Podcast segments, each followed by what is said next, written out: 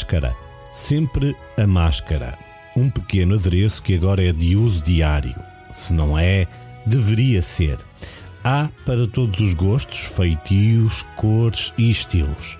Mas, independentemente do tipo, cirúrgica, N95 ou outras do género, use sempre. Foi numa viagem à Tailândia que a Ana Marques percebeu a importância que os serviços de saúde na Ásia dão ao uso deste instrumento que evita a propagação de doenças contagiosas. Foi numa situação pessoal, aparentemente inócua, mas ela percebeu o quanto é importante usar a máscara. A conversa de hoje do Entender leva-nos aos bastidores de um programa de televisão da SIC, visto por milhares de pessoas, que serve de caixa de confidências e também de consultório médico, mas em público e para o público. Entre a pandemia e a pão de mia, como chama ao fenómeno de fazer pão em casa, a Ana Marques revela nesta conversa uma situação incómoda que passou em público, devido à falta de respeito de alguém que não usava máscara e estava a tossir numa fila de espera.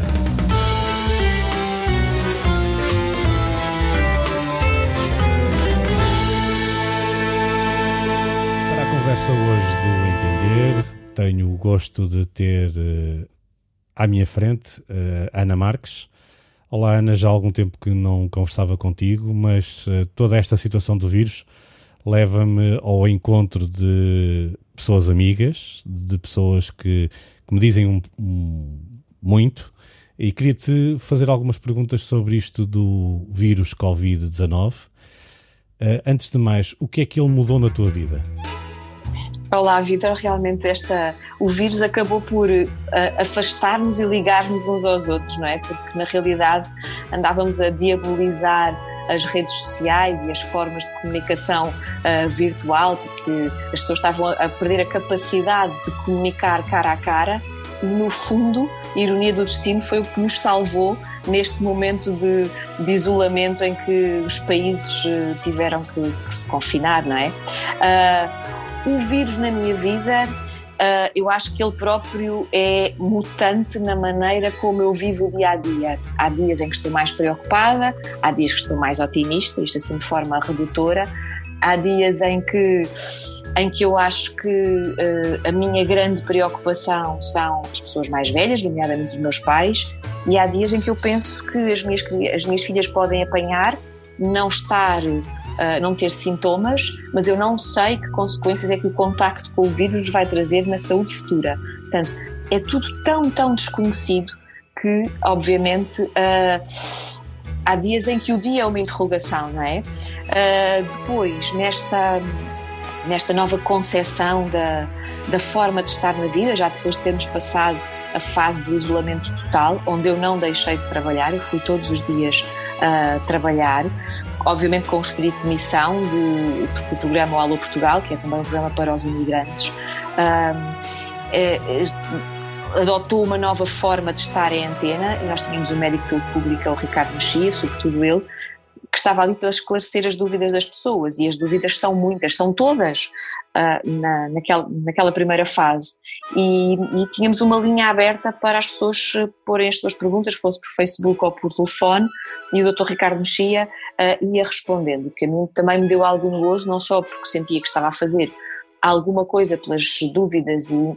incertezas e angústias das pessoas, mas também porque como gosto muito da área de saúde, de medicina, de, de, uh, dava muito gozo este tipo de, de, conteúdo e de estar à conversa com o médico.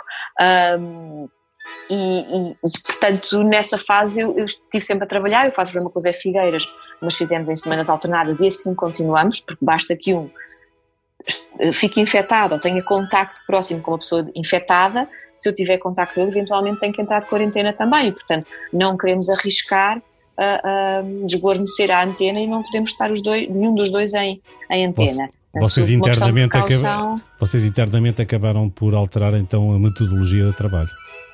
Sim, o Zé faz uma semana, eu faço outra.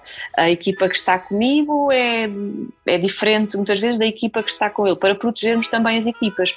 O número de pessoas está reduzido, há, nos estúdios há desinfetantes por todo lado, os maquilhadores maquilhamos com máscaras, os pincéis são só para nós, as sombras uh, os batons, essas coisas são exclusivas, as pessoas, nós, é, são pormenorzinhos, mas que fazem a diferença, ou seja, quem vem de fora para ser entrevistado, sobretudo as mulheres, trazem as suas maquilhagens de casa, uh, portanto, há, há, há veículos de que podem ser veículos de contágio que nós não nos lembramos, que não são só as maçanetas das portas, é há uma panóplia de coisas que pode ser um, um caminho para o contágio entre pessoas. Portanto, tudo isso está acautelado e é habituar-nos a viver com isso. A mim não me aborrece por aí além. Uh, também nunca fui, nunca passei por aquela fase, ou se passei foi um dia ou dois, de sair de casa e chegar a casa, deixar a roupa à porta e enfiar-me no banho, uh, mas uh, tenho os cuidados da desinfecção constante das mãos, da etiqueta respiratória, do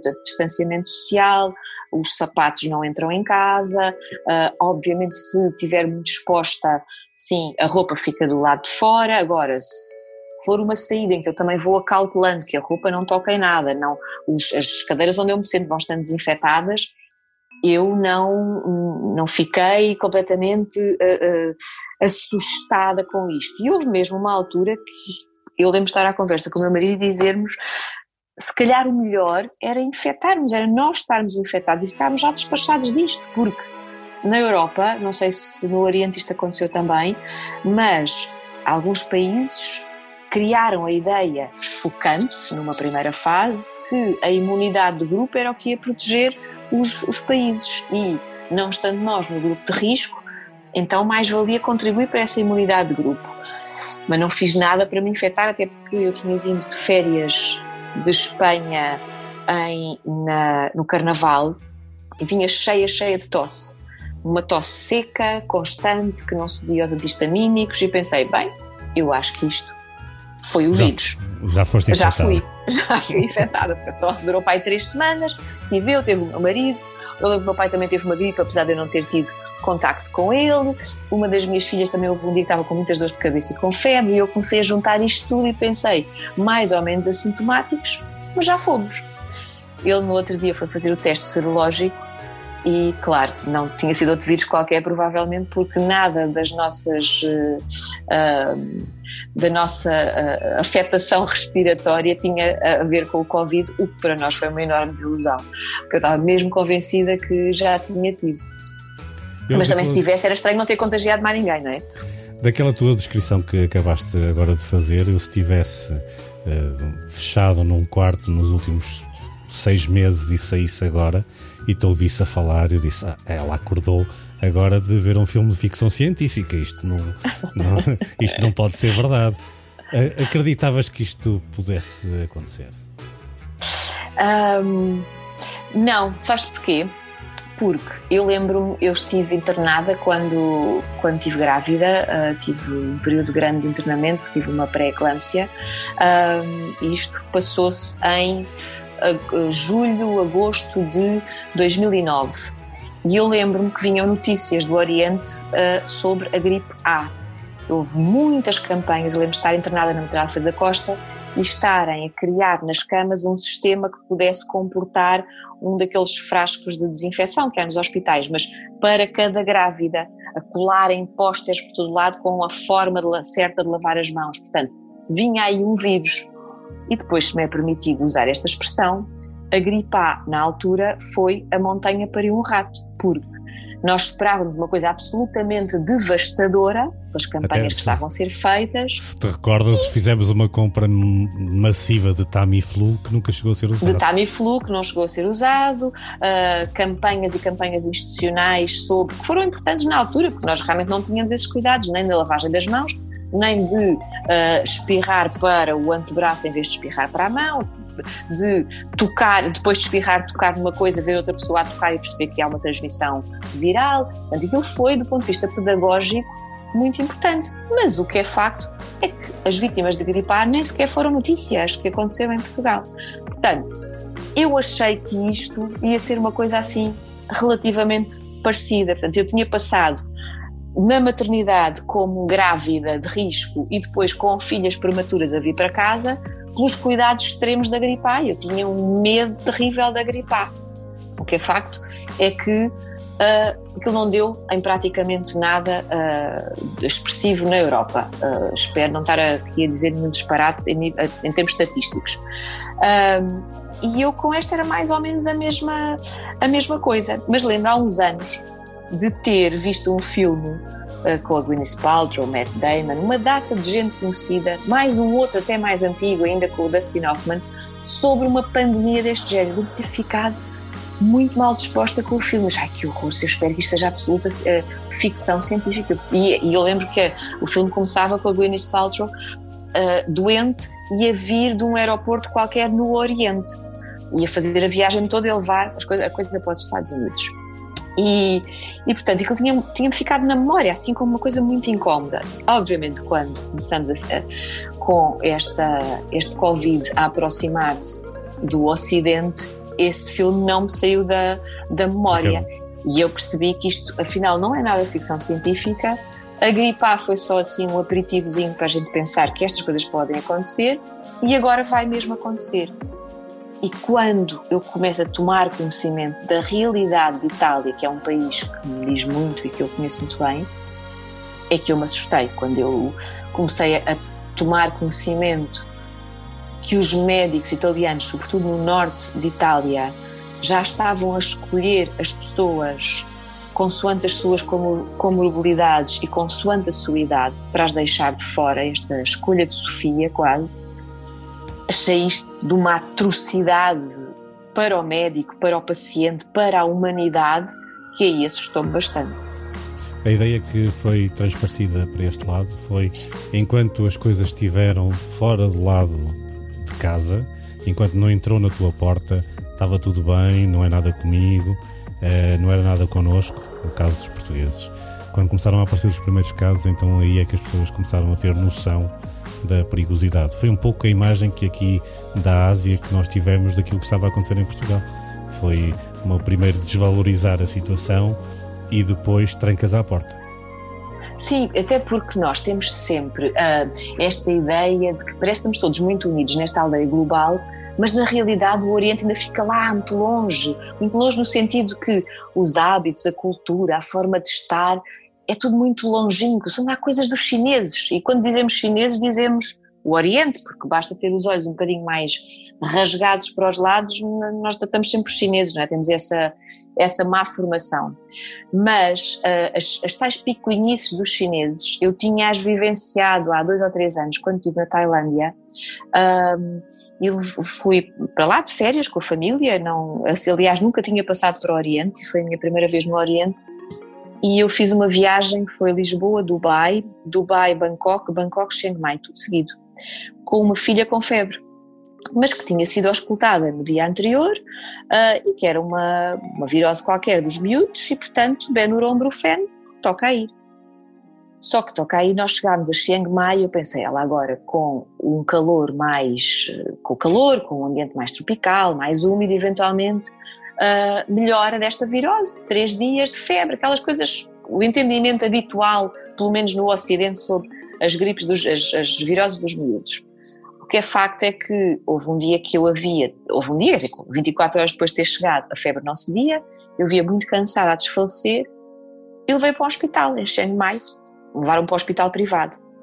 E eu cheguei lá e ela foi sujeita a uma zaragatoa e assim que percebem que ela tem uma gripe B, o, que é uma gripe, como outra qualquer, não é uma gripe A sequer, não tem, é uma gripe B, não, não, acho que não tem, tem as sequelas respiratórias que pode provocar a gripe A mas era como se a miúda tivesse lepra.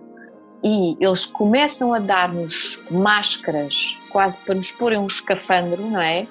E eu disse, oh, minha senhora, senhora doutora, eu peço desculpa, mas já lhe dei tantos beijos, já lhe dei tantos abraços, eu tenho certeza que já estou contaminada, quero lá agora saber estar aqui com uma máscara ao pé da minha filha.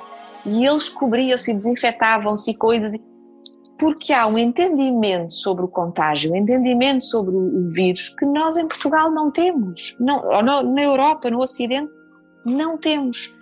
E aquela coisa de nós vermos magotes de uh, pessoas, turistas orientais, que andam a passear por Lisboa sempre de máscara, é uma coisa que nos dá imensa vontade de rir, ok? Lá tem eles com os picuinices da poluição ou dos vírus ou de não sei o quê. Mas eles é que sabem, têm outra experiência que nós não temos. Sabes que eu nunca, agora. não me canso de, de, dizer que um dos primeiros embates culturais e, e educacionais que eu tive quando cheguei a Macau foi mesmo esse o uso da máscara, porque eu via as pessoas andarem de máscara da rua. Aparentemente não havia nenhum surto nem de gripe, nem de outra, de outra virose, e as pessoas andavam na rua já de máscara. Mas culturalmente, desde a SARS de 2003, isso começou a acontecer por um simples facto: as pessoas têm um sintoma Uh, ou de uma alergia ou de uma pequena gripe ou constipação, e para evitar uh, contaminar, por questão de cortesia, passam eles próprios a usar máscara, ou até com um bocadinho de tosse, uma tosse seca de manhã que tu acordas, uh, passaste uma noite mais ressacada, por exemplo, e que de manhã sim, estás sim, com sim. a garganta seca automaticamente eles saem à rua já de, já de máscara. E, portanto, o hábito do uso, do uso da máscara já está enraizado. E isso para mim foi um, foi um choque. É um choque de, do género de. Eu tive uma gripe no primeiro ano que, que cheguei cá logo, na adaptação, e não andava de máscara. E os meus colegas olhavam todos de lado para mim mas tu estás doente, foste ao médico e não estás aí de máscara, porquê é que não estás a usar? Até que depois veio uma colega dizer, pá, as pessoas estão um bocado preocupadas que tu não estás a usar máscara, por favor, uh, põe a máscara. E eu lá pus a máscara, apesar de ter um gabinete próprio, estar no meu espaço, mas depois tínhamos a reunião coletiva e então lá tinha eu de ir, ir de máscara e desinfetava as mãos. Portanto, quando aparece agora este surto, foi instantâneo. As pessoas de Sim. imediato e o governo uh, daqui de Macau já sabendo, tal como acontece na China, uh, que as pessoas iriam usar máscaras e que iria haver assambarcamentos, uh, determinou logo que as máscaras passariam a ser vendidas exclusivamente nas farmácias, uh, que são financiadas pelo governo, e que as pessoas só podiam comprar 10 máscaras de cada vez que davam para 10 dias, e ao fim de 10 dias voltavam a comprar 10 máscaras. Portanto, há aqui todo um processo de, de, de, educação e de uso da máscara que tem e faz sentido, porque até com essa, com a tua falas da, da gripe B, se calhar lá não havia ninguém contagiado com gripe B e eles, a maneira Sim. de se defenderem foi vamos isolar-vos porque o vírus não se pode transmitir aqui a mais ninguém. Pois, sim, sim, eles ficavam chocados que eu não, que eu não tivesse. Eu, e, e, depois aquela coisa muito latina que nós temos, de abraçar os nossos filhos, de estar em contato com eles, estar em cima, em cima deles, não é que isso lhes fizesse impressão, eles faziam impressão é que eu fizesse isso sem a máscara. Uh, uh, e não, porque eu nunca alcancei a ideia de que uh, não é por eu já estar contagiada, é para não contagiar uh, os, os outros. Agora, realmente são de um cuidado extremo de saúde. Eu, nós fomos muito, muito bem tratados. Eu acabei por ter duas filhas internadas. Uh, o meu marido também ficou doente, ficou no hotel. Eu, quando elas tiveram alta, fiquei eu doente. Portanto, foi uma aventura. Mas o que é facto é que foi uma gripe com muito contágio. Depois, o, o efeito avião potenciou a pneumonia que elas, que elas tiveram na, na sequência da gripe B. E agora com foi essa assim, experiência. Um e agora, com, com essa tua experiência perante esta pandemia, vais trabalhar agora todos os dias de máscara, excetuando quando estás no estúdio. Sim, vou, vou, de, vou de máscara, porque eu acho que nós também temos que dar o exemplo e os exemplos que vemos do uso da máscara, alguns, são, de, são muito cautelosos, são pessoas que percebem exatamente que a máscara protege-os a eles, protege, uh, uh, protege os outros, mas, é, mas o governo não está a obrigá-los, não é uma obrigação do governo, é uma é bom senso de cada um usar para se proteger e para proteger a sociedade. Uh, mas pronto, há, há, sempre aquelas pessoas mais rebeldes que acham que isto é o tem que desobedecer só porque é uma coisa que o governo aconselha ou manda. Uh, e vê-se realmente um uso negligente da máscara em muitas, em muitas pessoas, ou um uso uh, de falta de, de, de, sabedoria para, para usar. Vê-se muitas pessoas com a máscara no queixo, com, a porem a, a, a máscara com o nariz de fora, a mexerem nas coisas e depois por dentro da máscara vão coçar a boca e o nariz. As pessoas não percebem exatamente qual é. Eu já vi as coisas mais hediondas uh, fazerem por baixo da, da máscara. Mais vale não terem máscara. Pronto, tirem a máscara, acabou. Uh, depois nós temos aqueles uns hábitos feios de pouca higiene urbana uh, pessoal e urbana em, em, nos nossos passeios e na maneira como as pessoas, as coisas que, que atiram para os, para os passeios, seja as máscaras, seja as suas próprias secreções. Portanto, isso infelizmente uh, os portugueses ainda, ainda fazem com um à vontade muito pouco cívico, como é óbvio. Uh, mas eu acho que em Portugal há ainda uma ideia, acho que é uma ideia otimista de que ah, isto nós somos, somos um milagre, não nos afeta, ou uh, quem é agora o governo, para, o, o, Estado para me mandar pôr uma máscara? Eu ponho se eu quiser. Ou então, é, eu vou usar a máscara só porque vou ali dentro, mas uh, assim que vier, atira a máscara para dentro do carro e a mesma que foi usada por mim pode ser usada por ti ou pelo outro, ou é só para poder entrar dentro da bomba de gasolina para pagar. Não é assim, é falta de cultura. Eu acho que isto é falta de cultura e de civismo. Já tiveste que chamar a atenção a alguém na rua ou nas tuas idas ao supermercado? Ou... Olha, aconteceu uma coisa. Uh, o outro dia eu estava em Setúbal uh, e fui a um supermercado. Isto ainda estávamos na fase de uh, confinamento mesmo ou estávamos a desconfinar, até porque o 25 de Abril foi quando se celebrou a cerimónia uh, desmascarada na Assembleia da República e deu aquela polémica do número de pessoas que estavam, estava dentro da Assembleia. E eu lembro, estava em Setúbal, na fila de um supermercado, foi a primeira vez que fui a um supermercado, cumprindo as distâncias de segurança, com a máscara, e estava um sujeito atrás de mim que cuspia para o chão, tossia para a mão, uh, assoava-se para a mão e estava atrás de mim. E aquilo, obviamente, estava-me a dar, para além de um imenso nojo, estava-me a. Estava a mexer contigo. Fazer crescer em mim uma. Hã? Estava a mexer contigo. Um, estava a mexer comigo. Eu estava. Só que depois olhei para, para trás e o senhor era uh, africano. Estávamos em pleno 25 de Abril e em Setúbal. E eu juro que não disse nada porque eu tive medo de uma segregação social, porque ia chamar a atenção de uma pessoa, e são às vezes as, as desvantagens de ser uma figura pública, de termos medo de ser cidadãos e as pessoas entenderem que nós estamos a armar porque somos figuras públicas. Mas eu achei que o contexto de ser africano, com ar de pessoa uh, que, enfim, não era de um extrato social elevadíssimo. E eu pensei, estas pessoas que aqui estão vão achar que eu me estou a armar e que estou a dar uma lição ou que estou a exercer alguma supremacia porque ele é de outra raça, porque uh, uh, ninguém, usa, uh, ninguém o obriga a usar máscara. E eu tive medo, juro tive medo. Olha, estou a confidenciar isto pela primeira vez.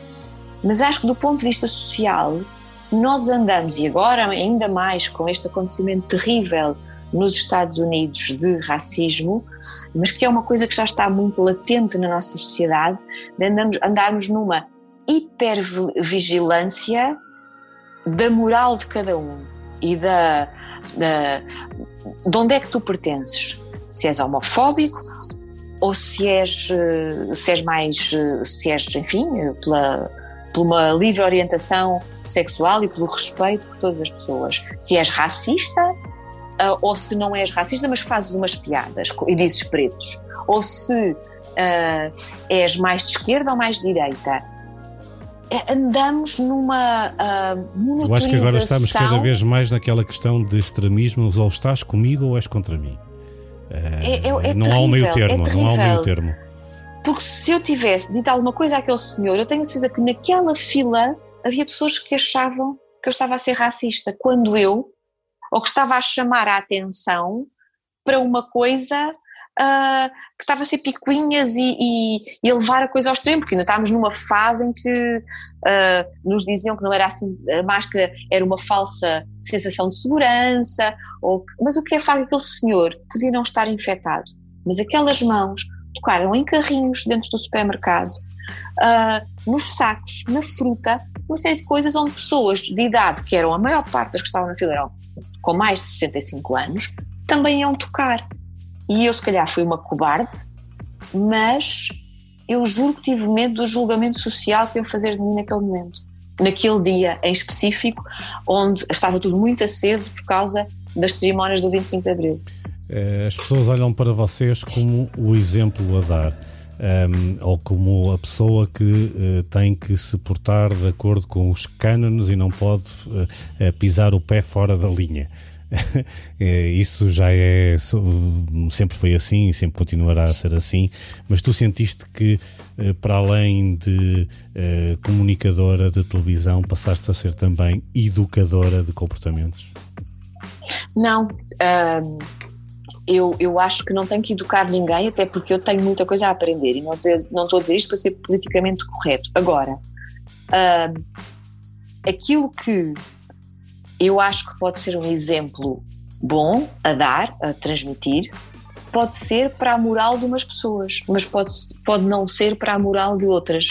Portanto, a minha escolha é ser eu própria e Uh, nós estamos constantemente a ser escrutinados e estamos, sobretudo, a ser sujeitos à opinião de, do, dos Instagrams e dos, das pessoas, dos, dos fãs, e, fãs e dos haters do Instagram, que, uh, sob uma identidade que, é, que nós nem sequer sabemos se é verdadeira, se é falsa, se existe, se não existe, muitas vezes somos atacados de toda a maneira efetiva. Portanto, eu só escolho ser igual a mim própria. Se agrada a uns, ótimo. Se, agrada, se não agrada a outros, paciência. Eles, se calhar, também não me agradam a mim. Um, não, há, não há o exemplo perfeito, não há o, não há o ser exemplar, porque não há, porque eu posso ser exemplar para umas pessoas e posso ser uh, um pequeno monstro para, para outras e um péssimo exemplo para os filhos de outros. Portanto, eu só escolho ser igual a mim própria.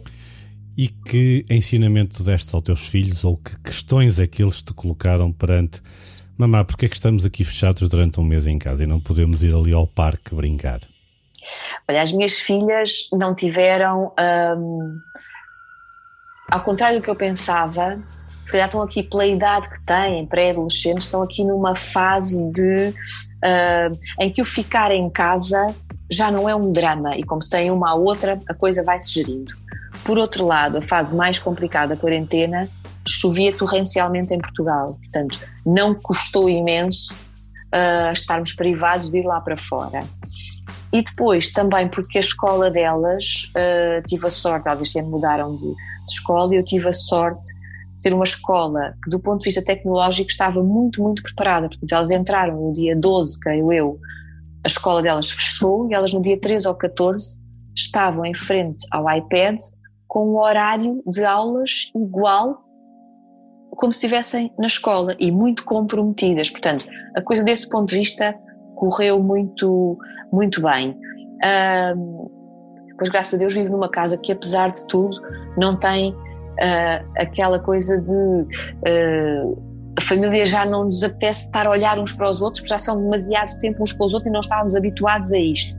E não pode fugir cada um para o seu quarto. Graças a Deus tínhamos espaço para cada um fugir para um sítio diferente.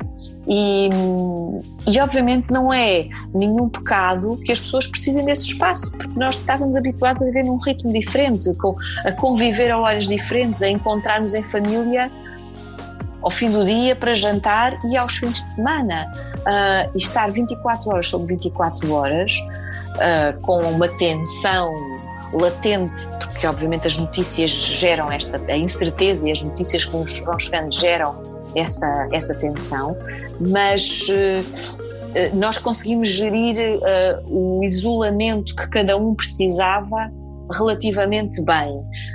Um, e, e, e desse o que eu acho que as assustou mais, não, não estando elas a verbalizar imenso, mas foi a ideia de que uh, isto era como se fosse uma guerra.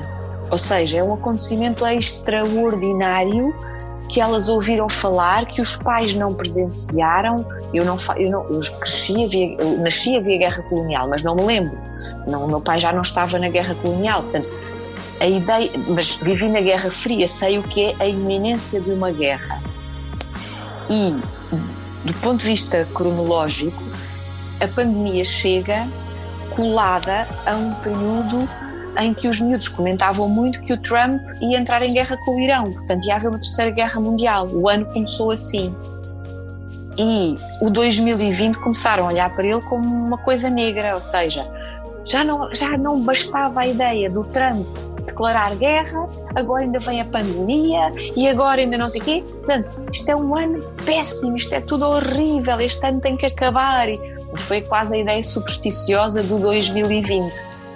Agora, como toda a gente em casa e nas várias casas foram aliviando a quantidade de notícias que vão vendo e uh, os números já não abrem os jornais, já vem o movimento do jornal um bocado cá mais para a frente, parece uma coisa crónica.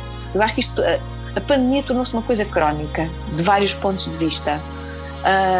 E portanto, como qualquer doença crónica, tendencialmente vamos vivendo dias melhores, dias piores, mas está cá tu deixaste certamente de consumir muita informação extra-Covid, ou seja, aquele teu cotidiano eh, informativo e de lidares com o programa, a partir de determinado momento ficou quase resumido só a um tema.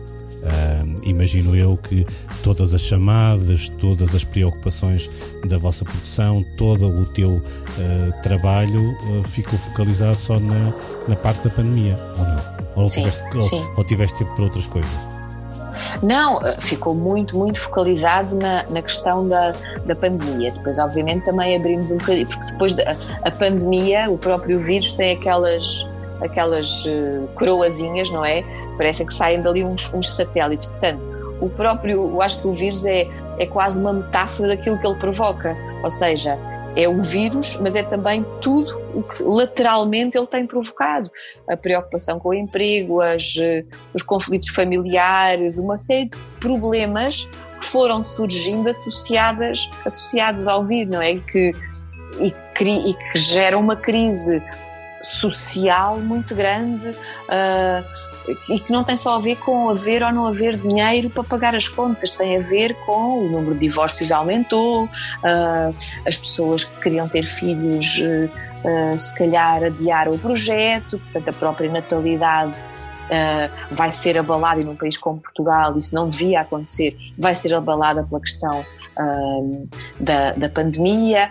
Há, há quem fale uh, num baby boom, oh Ana, há quem fale. Há quem fale no baby boom, mas os números que nos chegam em Portugal neste momento são muito mais, têm muito mais a ver com divórcios. divórcios do que, do que uma natalidade programada. Porque também aconteceu o, o próprio abandono dos animais, abandono no sentido de que há pessoas que não tinham o que dar de comer aos animais e iam entregá-los às, às instituições.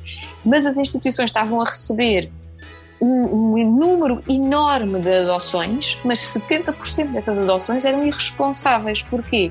Porque numa primeira fase o governo disse-nos que nós podíamos sair à rua para passear um cão. E muita gente que não conseguia alugar o cão do vizinho tentou adotar cães enquanto uh, uh, o cão servia só como motivo para sair à rua. E as associações começaram a perceber que eram adoções irresponsáveis. E, portanto, imagina uh, este, este hecatombe, os anéis, é como tirar uma pedra a um charco, não é? Os anéis que se vão formando e que se vão afastando do núcleo. Mas, mas sim, eu acho e que. E vocês sentiram está. tudo isso durante, durante esse período? Sentiste isso profissionalmente? Sentimos, sentimos e, e tivemos de dar resposta a isso, dar resposta em termos uh, jurídicos, dar resposta em termos psicológicos, dar resposta, uh, sei lá, em termos até de culinária, porque as pessoas, toda a gente começou a fazer pão em casa em Portugal e, e uh, houve a chamada pandemia, não é? Porque uh, esgotou um fermento especial de fazer pão, que é o Fermipan, esgotou em Portugal, andava tudo doido a, a se embarcar mais Fermipan do que máscaras.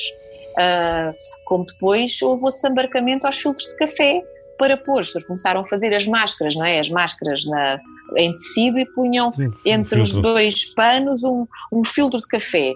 Acabaram os filtros de café. Para onde é que passaram? Para os pensos higiênicos pessoas que enfiaram pensos higiênicos nas máscaras. Portanto, há assim estas vagas de. Depois a loucura do papel higiênico, sendo que, graças a Deus, em Portugal somos produtores de papel higiênico, ao ponto de se criarem aquelas vagas e vagas de anedotas maravilhosas que vão para os vários eh, para os vários grupos do WhatsApp, não é? Coisas extraordinárias que ao princípio nos faziam rir e que eram comic relief muito importante para toda a gente. E agora, para abreviarmos, como é que vai ser o teu dia de amanhã, com as diferentes formas de conviver e de trabalhar? Uh, como, como é que vais lidar com os teus convidados? Como é que vais lidar com as, com as tuas uh, pessoas de proximidade? Uh, os teus comportamentos vão ter de mudar. Sim, houve uma altura em que eu proibi os meus pais de saírem de casa e ia ter com eles e atirava, literalmente, eles vivem numa moradia, portanto eu pegava nos sacos uh, atirava para o outro lado da, do muro, para o jardim, borrifava aquilo com montes de spray e depois é que os deixava ir buscar. E falava com eles quase assim, gramofone, coisa, para. E pronto, mas, mas não deixei de ir ao dia da mãe, ao dia do pai, lá, uh, vê-los pelo menos. Uh, mas neste momento já estive com os meus pais, fizeram 50 anos de casados e já estivemos juntos, com cuidados, mas estivemos juntos, e é o que uh, os meus pais dizem muitas vezes, e a minha sogra também diz muitas vezes, não... Isto, isto também é uma escolha nossa, nós que temos idade, é uma escolha nossa. Não podem obrigar-nos, porque houve uma notícia de que as pessoas com mais de 70 anos iam ficar em casa sem poder sair de casa, totalmente uh, aquartelados até ao Natal. E, e as pessoas não nos matam da doença, matam-nos da cura, porque as pessoas precisam de ter mobilidade física, uh, estímulo mental, estímulo social, uma série de coisas. E, e têm que nos deixar escolher. Nós não somos uns bebés, nós somos velhos, mas velhos significa pessoas que viveram, que experienciaram, que já passaram por fases difíceis e, portanto, somos nós que queremos escolher. E nós temos que respeitar isso. E por muito que me custe que o meu pai de vez em quando vá à farmácia ou vá aqui ou vá lá, ainda que protegido, eu uh, está sempre a perguntar, mas de certeza que te infectaste as mãos, mas de certeza que quando chegaste a casa descalçaste os sapatos, mas não sei... E estar a fazer este policiamento, uh, não tenho esse direito, portanto, com todos os cuidados, sim, já estivemos juntos.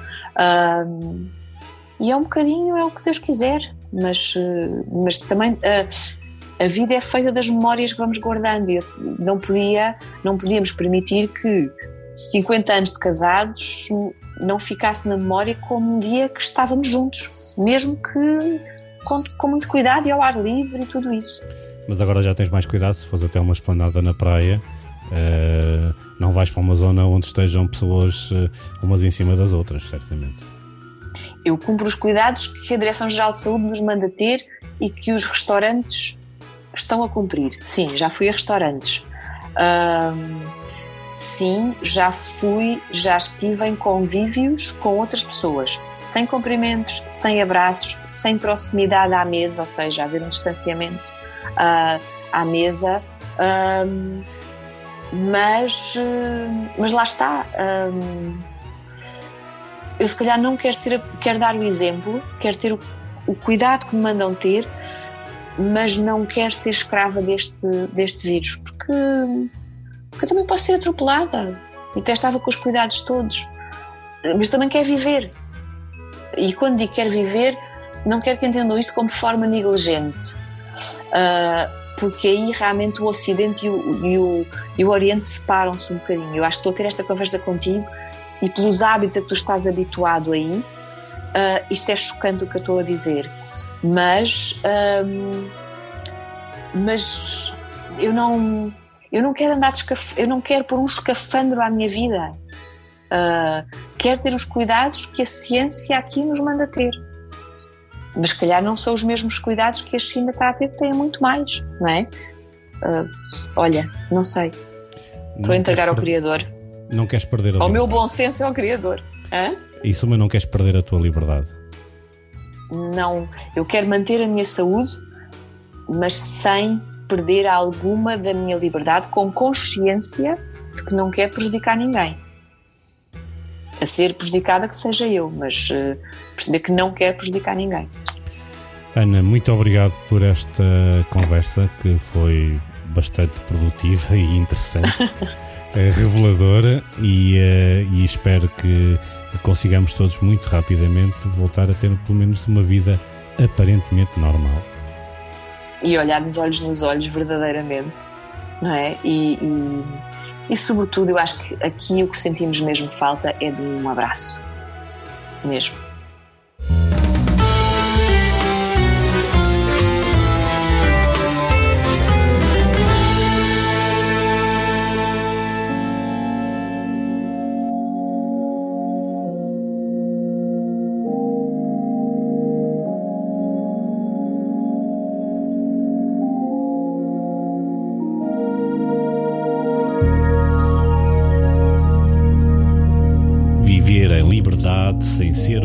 Prisioneiros do vírus, um desejo universal que tarda em ser alcançado.